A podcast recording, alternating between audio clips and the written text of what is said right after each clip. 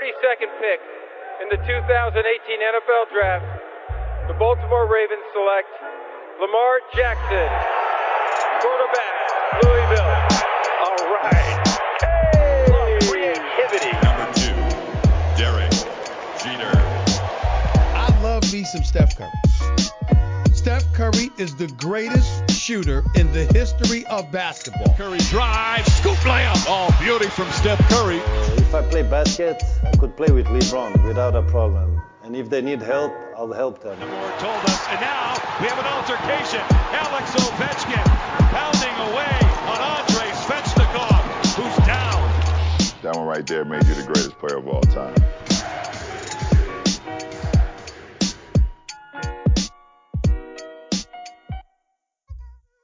Bonjour à tous, bonjour à toutes, bienvenue euh, dans ce nouvel épisode de Hype MLS, le podcast qui vous parle de soccer sur les chaînes Hype. Euh, Aujourd'hui pas de Ken, c'est encore Antoine Latran qui est la présentation et on est en duo avec Florian Valo. Bonjour Florian, comment ça va depuis Paris?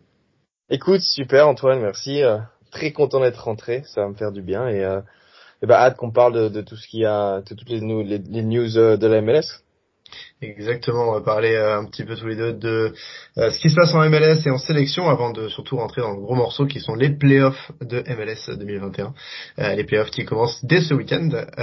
Et donc pour débuter, comme je l'ai dit, un petit peu sur les retours des news, notamment sur Bob Bradley, l'entraîneur américain du LAFC, euh, qui a récemment décidé avec l'AFC de, s'arrêter là.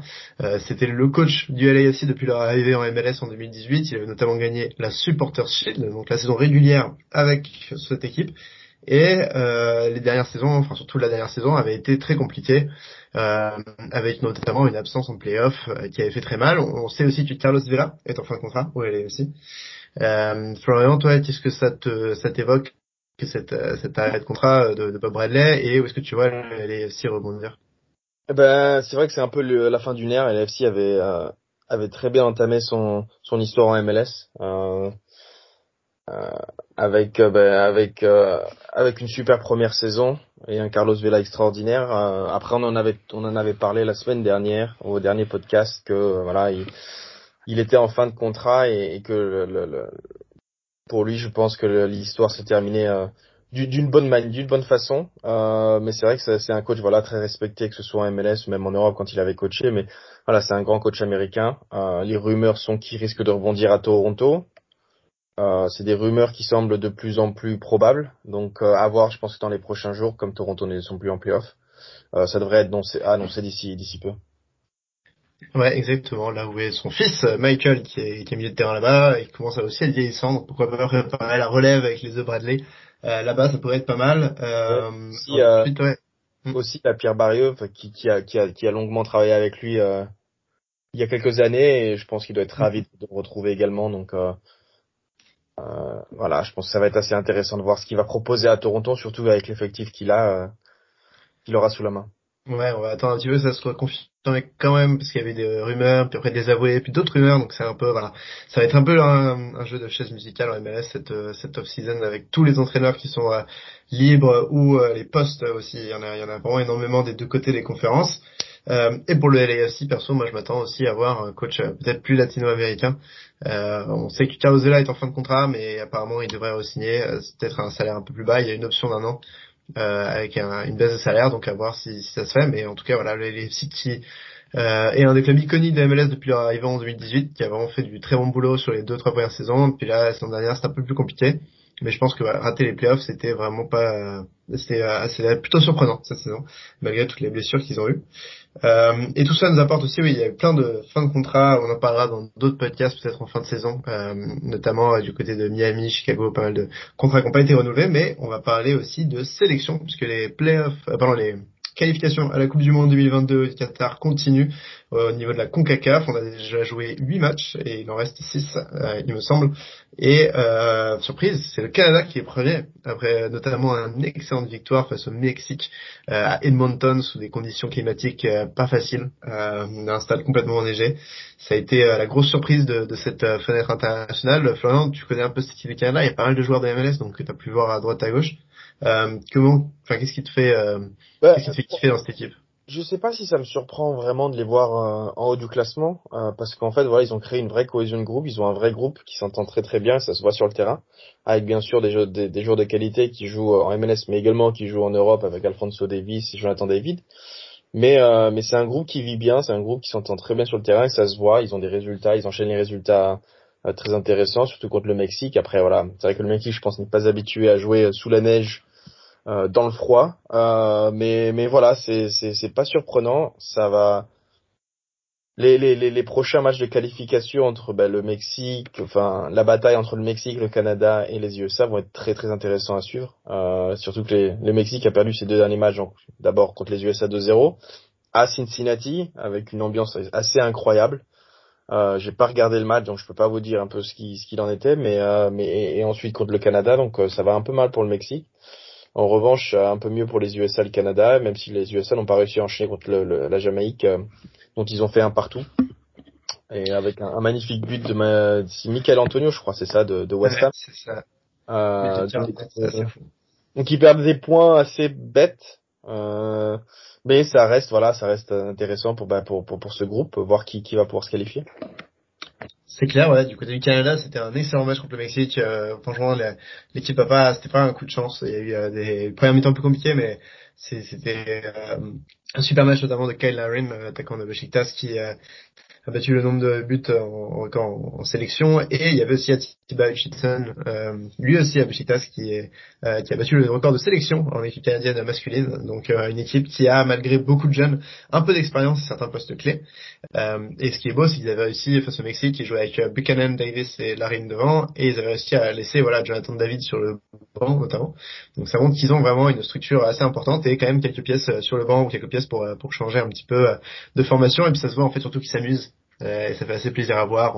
Ils ont vraiment l'impression euh, d'être euh, complètement relâchés parce que personne, je pense, même si on les attendait peut-être à se battre pour les qualifications, personne s'attendait à ce qu'ils seraient premiers au bout de, bout de, de 8 matchs, donc c'est très beau pour eux.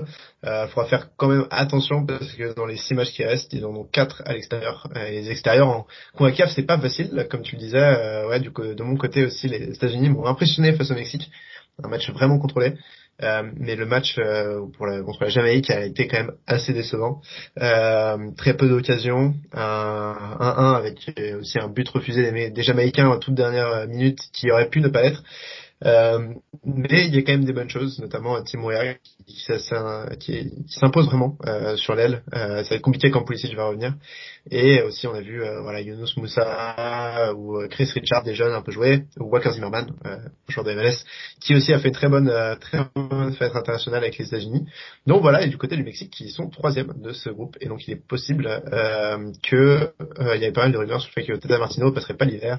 Faut voir si suivant les prochains matchs du Mexique, euh, mais ça va pas être facile en effet. Les quatre premières places quand même sont qualificatives, la quatrième est un barrage. Donc pour le moment, Canada, USA, Mexique sont qualifiés directement. Euh, donc voilà pour ce qui est de la. D'ailleurs, ouais. le Panama à, à 14 points, même, même nombre de points que le Mexique. Euh, donc il y a rien qui est joué hein, pour les quatre premiers. Hein. Euh, il reste, comme tu as dit, il reste apparemment six matchs. Euh, la Jamaïque n'est pas hors du coup non plus, le Costa Rica non plus, à 9 et 7 points. Euh, donc c'est un groupe, enfin c'est un groupe qui reste très très serré. Hein. Ouais, exactement. Franchement, ouais, c'est le Panama en fait, c'est un peu la surprise aussi, ça fait qu'ils détachent pas de ce groupe complètement.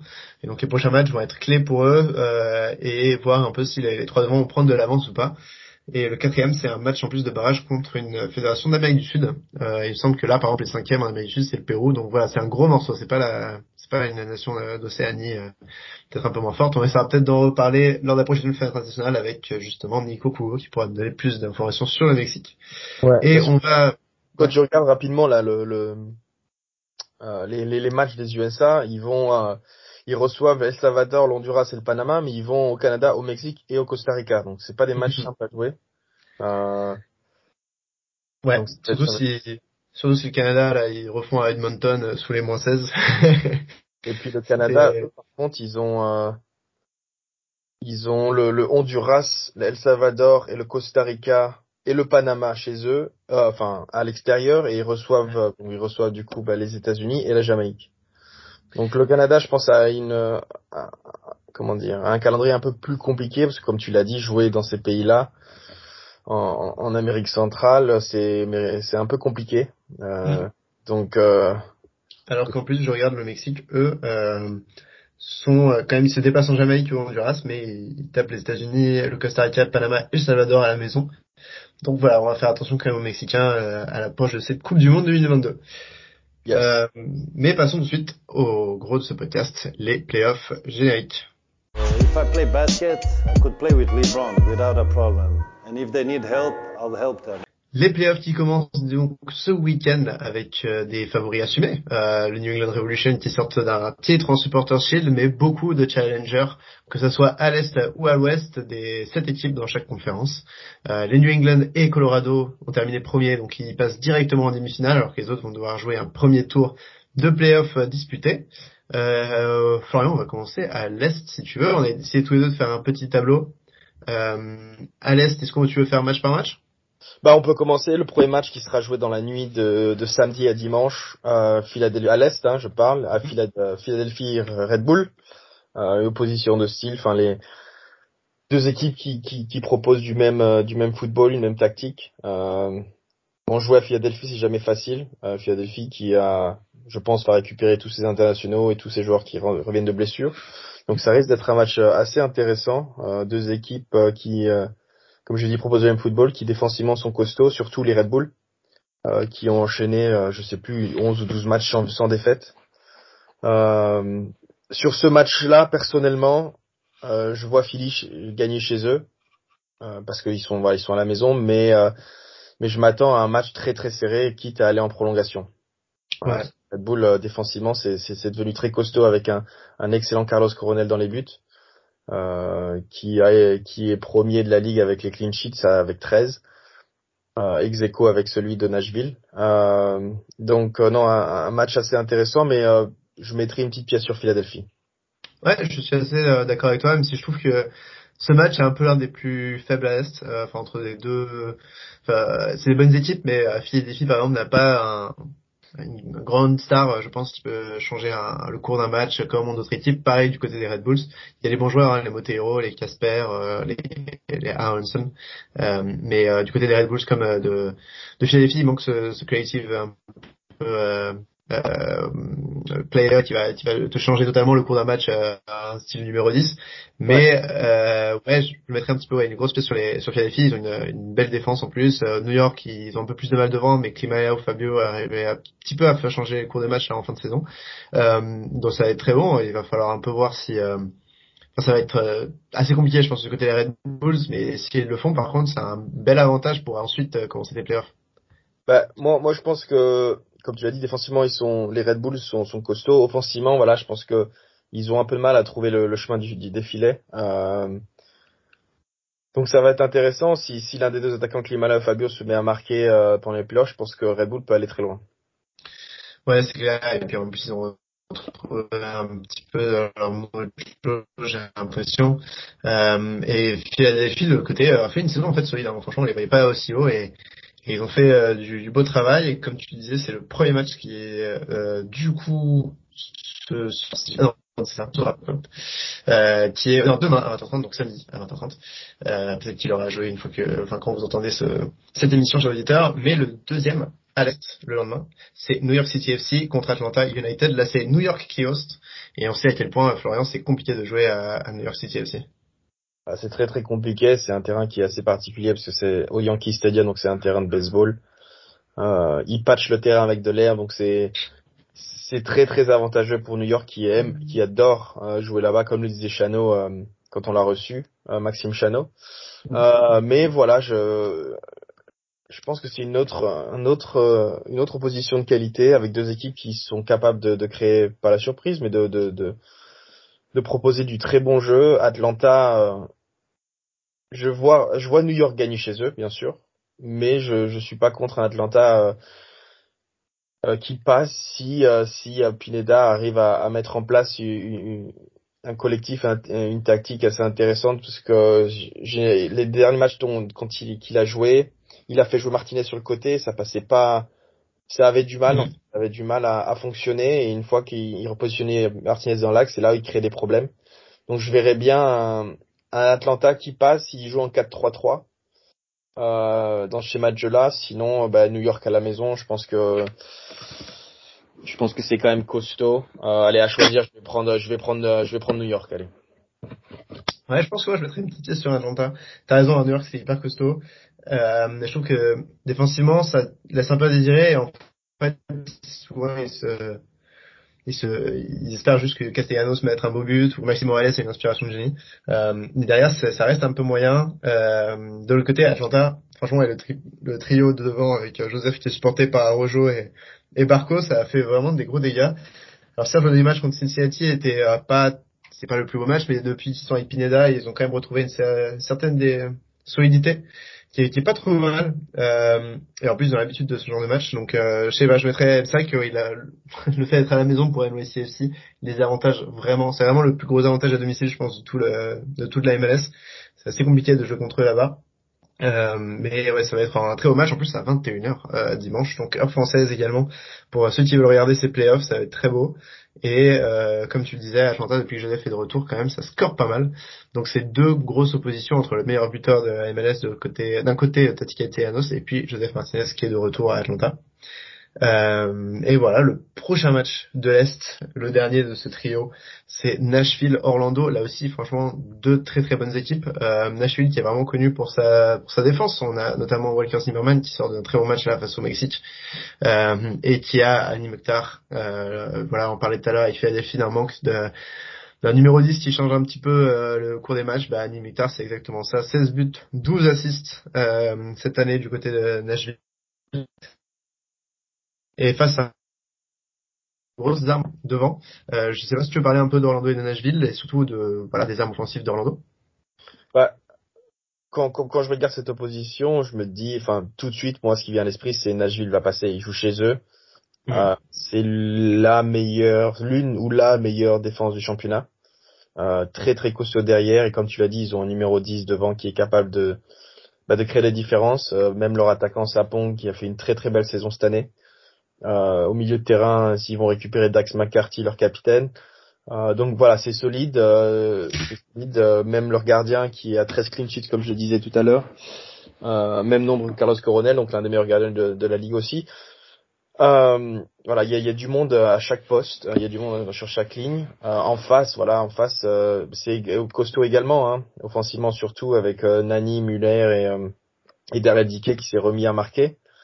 Euh, mais c'est vrai que aller jouer à Nashville, euh, c'est très très compliqué. Ils ont pas perdu une seule fois à la maison cette année. Euh, mhm. Donc voilà, pour moi, pour, ah, pour ces raisons-là, je mettrais Nashville. Ouais, je suis assez d'accord avec toi. Franchement, à la, maison, c'est une forteresse. Et de l'autre côté, Orlando, bah, ils ont des grosses armes offensives, je trouve. Style Daryl Dickey, mais Nani a eu un peu plus de mal. Pato aussi, ça a été sa saison. donc il y a voilà, il y a quand même des, des gros problèmes euh, un peu partout et surtout, euh, enfin toute l'année ils ont eu des résultats quand même euh, plutôt moyens alors que Nashville a assuré contre des gros. Euh, on pense notamment à, ils avaient fait 1-1 d'ailleurs contre Nashville à domicile il y a de, au 31 octobre. Ils avaient notamment perdu à Columbus 3-2 sur une défaite un petit peu, un petit peu dommage. Ils, ils vidangent pas mal devant. Après Nashville, c'est tout le contraire. Tu parlais de CG Sapong, c'est assez intéressant. CG Sapong qui était sans club, il me semble, à un moment de la MLS et était cherché par Nashville. Et Nashville en a fait vraiment un pur goal scorer, un mec qui va vraiment mettre la balle au fond du but à chaque fois qu'il en a besoin. Et c'est ce qui manquait un petit peu à Nashville euh, cette saison, qui fait euh, vraiment une saison défensive énorme avec Joe Willis, comme tu as dit, et Wolf Zimmerman. Euh, même Daniel Lovitz, ils sont allés récupérer des mecs en MLS qui avaient peut-être un peu de mal et qui finalement performent énormément à Nashville. C'est très très beau. et on peut parler rapidement de la dernière équipe de l'Est. Du coup, elle fait un tour en moins. c'est New England qui affrontera le, le, vainqueur de New York City FC Atlanta. Qu'est-ce que tu penses de New England? Est-ce que déjà tu penses que être premier et du coup de pas avoir ce match, c'est un avantage ou euh, une problématique, sachant que tu arrives beaucoup plus tard, leur premier match sera du coup le 1er euh, décembre? Bah, C'est jamais facile, hein, tu sais, ils, ont gagné le... Ils, ont gagné, ils ont gagné euh, le championnat assez tôt, ils, ont, ils savaient qu'ils gagnaient assez tôt, donc ils ont pu, ils ont pu faire tourner. Euh, ils restent sur sur des victoires, euh, ils, ont quoi? Sur les cinq derniers matchs, ils ont trois victoires, non deux victoires, deux nuls et une défaite. Euh, ils encaissent quasiment un but par match, un ou deux buts par match. Donc euh, c'est vrai que il y a eu une petite baisse de régime vers la fin de saison quand ils ont ils ont su que ben voilà ils étaient déjà champions, qu'ils allaient avoir un, un bail, c'est-à-dire qu'ils n'allaient pas jouer le premier tour. Euh, après, voilà, ça reste New England Revolution. Ils ont, ils ont des de grosses armes, que ce soit devant, derrière, c'est très costaud aussi avec Turner euh, dans les buts. Euh, et aussi, ils ont cet avantage de jouer à la maison. C'est pas un terrain facile à jouer. Euh, ce terrain de, football américain, enfin dans ce stade de football américain sur un synthétique. Ils sont très habitués, ils aiment énormément ce terrain, ils sont très très bons à domicile. Donc voilà, ah, il reste très, il reste favori pour moi, hein, quoi qu'il arrive.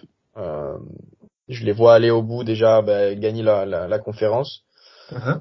Et je, je, les vois quand même gagner la ligue, euh, surtout euh, s'ils si, reçoivent la.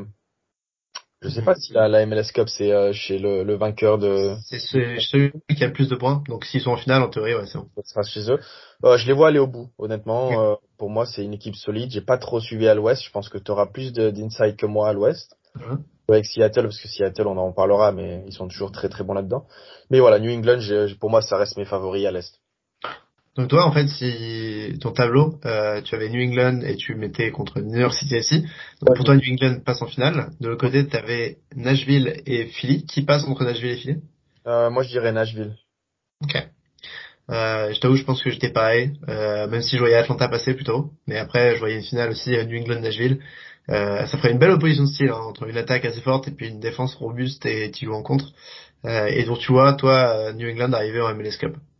Ouais, je vois. Ouais. Après, j'ai un, j'aurais un doute si Atlanta passe. Ouais. Parce que Atlanta, ils ont l'habitude de jouer sur du synthétique, un grand terrain également. Euh, et s'ils se mettent à jouer en roue libre, je pense que ça peut faire très très mal.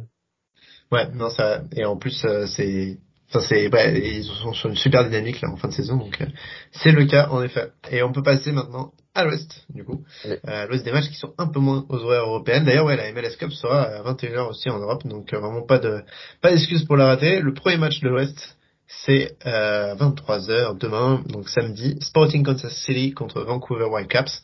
Les Whitecaps qui sont là un peu comme une surprise, alors que euh, Kansas City c'était un peu plus, on va dire, euh, un peu plus euh, planifiable quand même. c'est un des plus gros clubs, mais les Whitecaps, si vous les suivez un petit peu, vous connaissez peut-être Vanni Sartielli, l'homme qui les a sorti un petit peu de, de, des problèmes où ils étaient avec Marc Dos Santos, l'ancien entraîneur.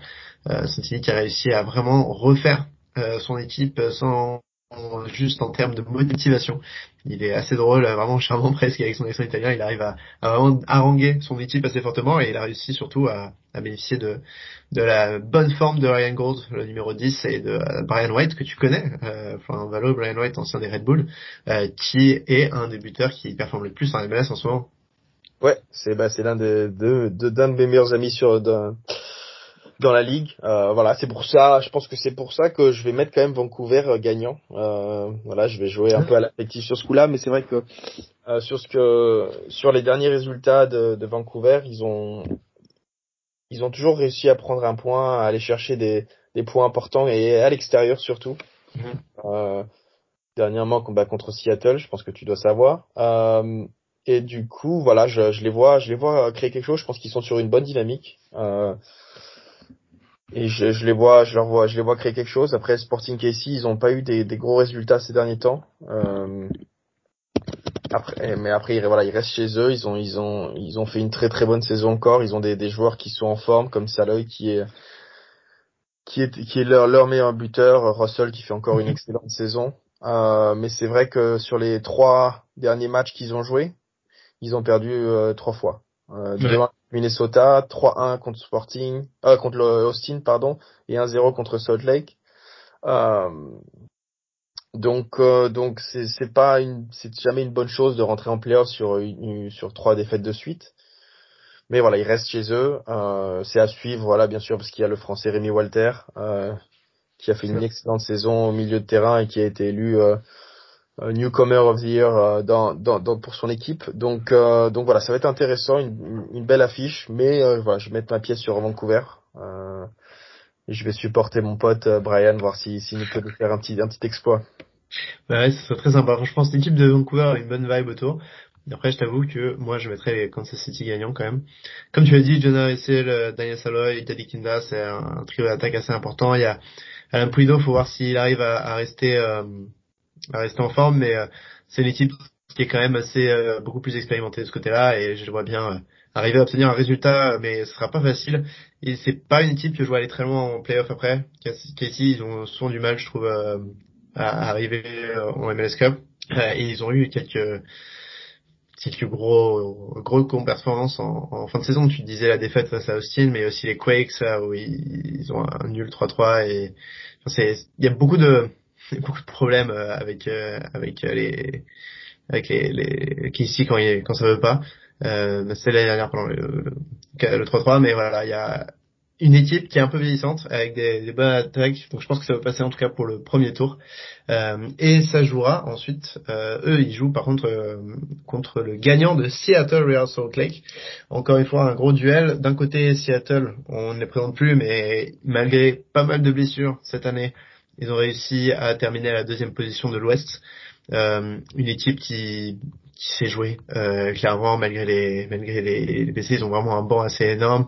Ils ont des superstars comme Nicolas Deiro ou Raúl Rudiaz Jordan Morris aussi sera de retour euh, normalement en playoff. Il a commencé à jouer un petit peu euh, en fin de saison. Un ailier américain qui a été blessé pendant la plupart de l'année. Euh, donc c'est aussi, j'oubliais, mais une très bonne défense, euh, notamment avec avec euh, Yemar et Jao Polo qui est cité dans les MVP cette année, le milieu défensif euh, de, Seattle. Mais ça reste qu'ils avaient quand même une dynamique, euh, moyenne cette saison. Euh, et de l'autre côté, on a le Real Salt Lake qui s'est un peu qualifié à l'arrache dans ses playoffs, mais qui est resté sur des bons résultats en fin de saison. Où est-ce que tu vois ce match partir? Bah moi, pour moi, ce match-là, quand tu quand tu regardes sur le papier, pour moi, il y a, y a pas il y a pas photo. Je pense que Seattle chez eux avec l'expérience qu'ils ont, euh, ils devraient largement s'offrir euh, une place en demi-finale de conférence. Euh, comme tu l'as dit, ils ont un banc assez euh, profond, ils ont des joueurs de qualité qui vont revenir de blessures. voilà, ils ont eu deux semaines pour se préparer. voilà, Salt Lake n'est pas à prendre à la légère, mais ils se sont qualifiés un peu à l'arrache sur des, une décision peut-être un peu litigieuse selon certains. mais c'est vrai que je vois Seattle aller très loin. Je les vois, voilà, je vais aller au bout. Hein. Je les vois aller en, finale contre Colorado certainement. Euh, et peut-être perdre contre Colorado et ça serait un Colorado New England en finale mais euh, mais c'est vrai que je les vois encore aller très loin en playoff ils sont toujours très très très bons ils ont une très belle expérience ils savent gérer leur match donc euh, ils ont des joueurs d'expérience donc euh, donc pour moi ce sera Seattle sans aucun doute alors, en plus ils sont à la maison et ils ont l'habitude euh, d'aller en loin en playoff donc vraiment une expérience une expérience très très bonne. Le seul problème, c'est les six derniers matchs, il n'y a pas une victoire. Donc euh, voilà, Seattle va devoir un peu se reprendre lors de ce match contre RSL, mais euh, ils ont eu pas tellement, je crois, d'internationaux qui sont partis, vu que l'Odeiro notamment était blessé. Donc normalement, il doit avoir un groupe assez complet. Euh, donc voilà, ce match Seattle-Real Qui se joue alors en horaire française, il sera euh, mercredi à 4h30 du matin. Euh, donc voilà, il faudra se lever tôt pour essayer de le prendre ce match. Et de l'autre côté du tableau, on a un match qui sera du coup euh, dimanche à 23h30. C'est Portland Minnesota. Là, si c'est je trouve un duel très très intéressant euh, entre ces deux équipes parce que d'un côté Portland quatrième à l'ouest, euh, c'est une team de vétérans. On a vu le retour notamment de Sébastien Blanco, on a Yimi et Chira et son, frère qui, qui arrive vraiment contre les milieux, on a Diego Valeri euh, pardon, on a oula, d'ailleurs esprit là, pardon, qui est revenu un petit peu en fin de saison. Euh, donc l'attaque est vraiment très intéressante. Après la défense, ça a été un peu plus compliqué. Euh, 52 buts pris tout de même cette saison. Euh, pas la meilleure des, des, des, défenses. Et de l'autre côté, on a une équipe de Minnesota euh, qui s'est aussi un peu qualifiée, euh, on va pas dire à l'arrache parce qu'il était sixième, mais c'était pas forcément celle qui était le plus attendue, malgré des, des, bonnes recrues hivernales, notamment l'attaque Franco Fragapane ou Adrien Ounou. Euh, qu'est-ce que tu penses de ces équipes, sachant que ça se joue à Portland, euh, donc Providence Park, euh, qui est un stade aussi pas facile à visiter Ouais, bah moi je vois très clairement Portland le Portland gagner.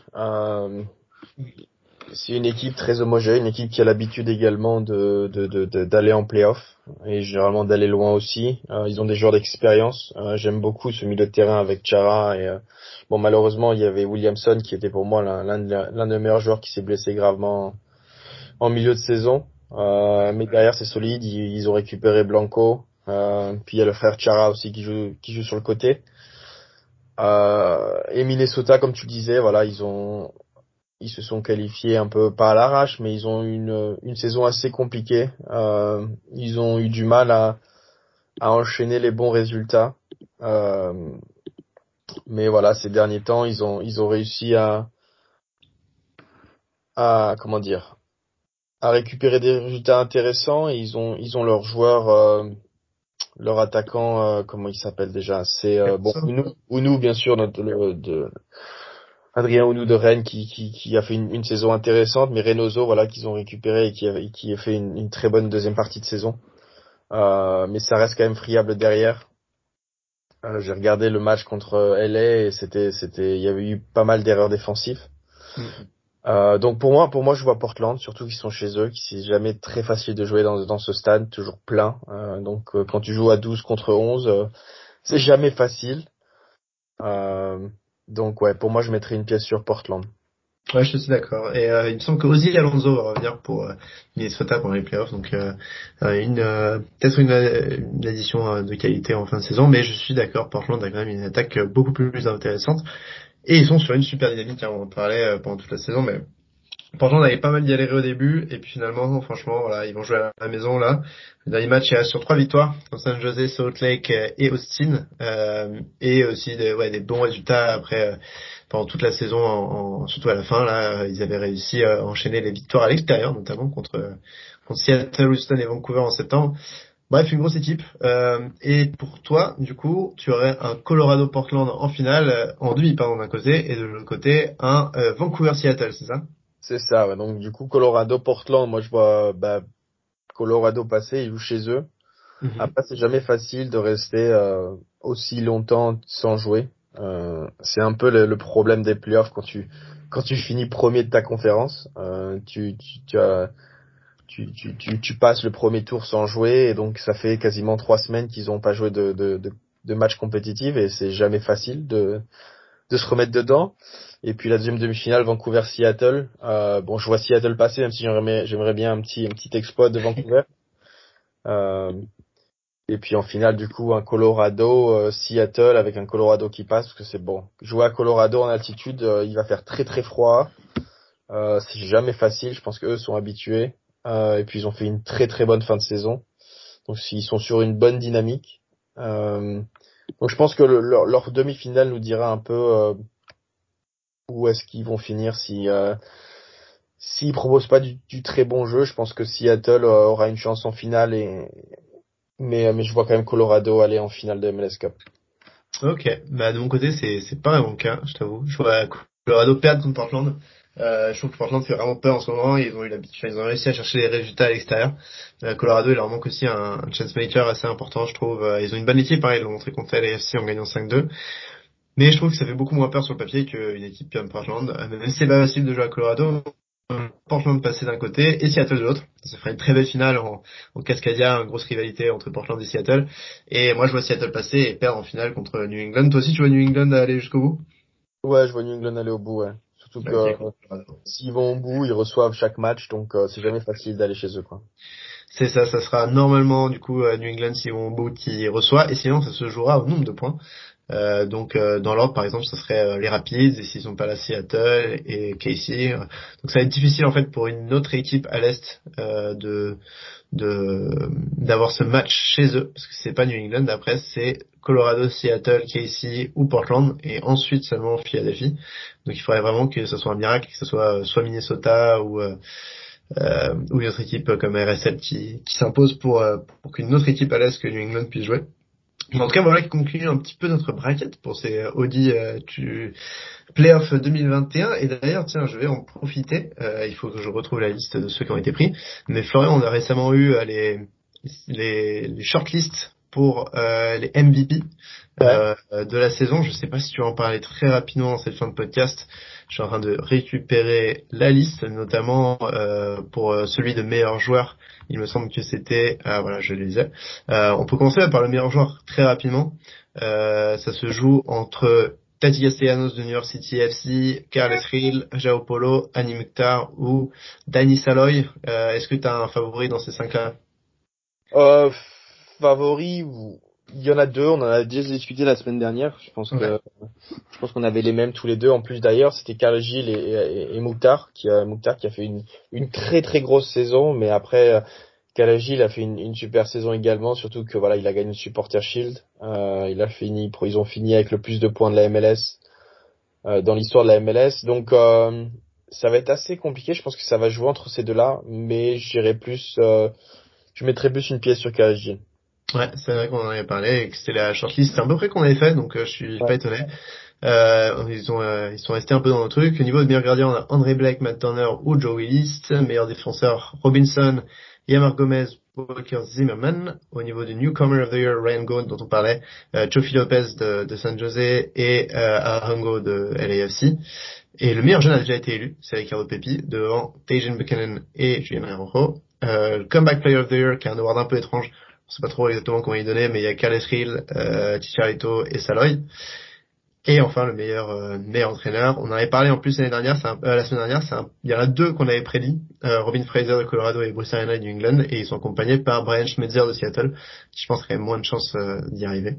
Ouais. Euh, mais euh, voilà, qui je pense un peu conclut le podium. Est-ce que tu as un dernier mot sur ces trophées ou sinon on s'arrête là Non, c'est c'est il y a rien de, de très très surprenant. Euh, je pense que le newcomer of the year ça va être euh, pas newcomer, le comeback player of the year ça va être Carles Gilles. Mmh. Euh, euh, le coach du year je pense ça va être Bruce Arena.